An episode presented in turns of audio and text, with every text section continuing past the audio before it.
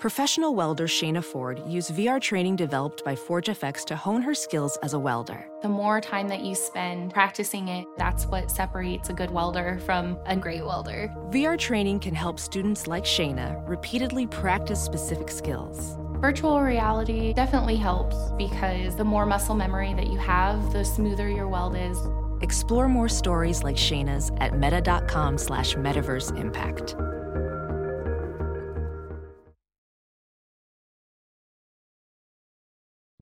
Hey, what's up, everybody? Coming up on this week's episode of Catch and Shoot here on the Quick Hitter version, the new book, Unguarded, a biography on Scottie Pippen, was released on Tuesday and has gotten a lot of buzz. Joining us to talk about it, it's co author Michael Arkush. On this episode, Michael, Bruce, and I discuss Pippen's contentious relationship with Michael Jordan and his other relationships with the one and only Phil Jackson and Jerry Krause.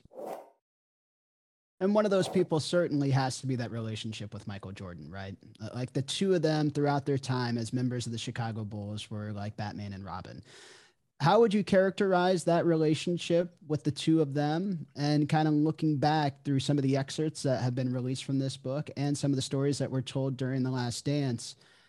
How has that re- how was that relationship then and do you ever see them kind of mending it a little bit going well, I can't predict future, uh, but uh, but I can say that Scott that Scottie has incredible respect for Michael as a basketball player, and to, on the court they were amazingly close, and they were in sync. They seemed to know as what each other was going to do at every moment. It was remarkable.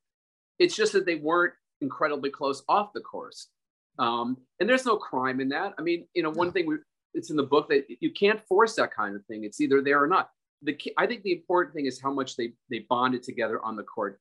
And and and I, I know Scottie has great respect for Michael, and I know Michael has great respect for Scottie. I just think that we the fan, as fans all the time we expect our our heroes to be automatically close in these situations, and it just it's not exactly the case in here. Did Scottie ever speak to how he managed those two different relationships, the on the court and the off the court relationship with MJ? Um, I, I think Scottie was so you see the his the people he's been closest to his whole life really been again his family. So I mean he when the off season came, he'd go to Arkansas, he'd hang out with them. I don't think he necessarily thought a lot about what what what's my relationship like with Michael at any moment. I think he yeah. he, he it was his family that, that he's really cared about and and to this day i mean they're really so close to him so michael and scottie were the big two on the court during the Bulls' glory years. The big two off the court were really head coach Phil Jackson and general manager Jerry Krause. Now, mm-hmm. not too many people in the organization really like Jerry Krause a whole lot for reasons that have been explained and some unfairly. But Phil Jackson has always been considered the Zen master, perhaps one of the top two or three greatest NBA coaches of all time, maybe number one in a lot of people's minds.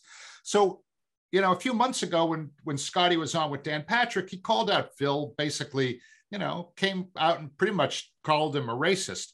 Can you tell us, uh, give us a little more insight into Scottie's relationship uh, with Phil in particular, but also with Jerry, whom he was negotiating contracts or his folks were negotiating contracts against. What was what was the dynamic between Scotty and management with those two? Well, I, Scottie had a lot of issues with management. It's been well chronicled. I mean, it, it, you know, it's many you saw in the doc, and you've seen many times how much he was underpaid for all those years in Chicago.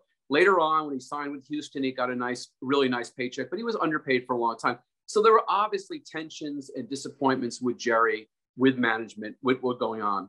Um, with Phil, he had a great relationship. You know, people bring up the 1.8 seconds and all that, but as Scottie has said, he, it, over it, even in a recent interview, by and large, his relationship with, with Phil over all those years was excellent, and he has great, again, like with Michael, he has great respect for Phil.